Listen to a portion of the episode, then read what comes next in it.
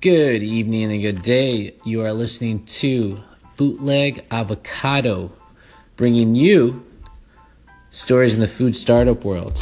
Um, the reason we kind of wanted to put this station together is to really help to tell people's story. Um, and these are entrepreneurs, these are chefs, um, these are regular people, even that come from different industries um, and are looking to um, really get their food venture out there um, and see if there's ways in which you know we could help them on our end.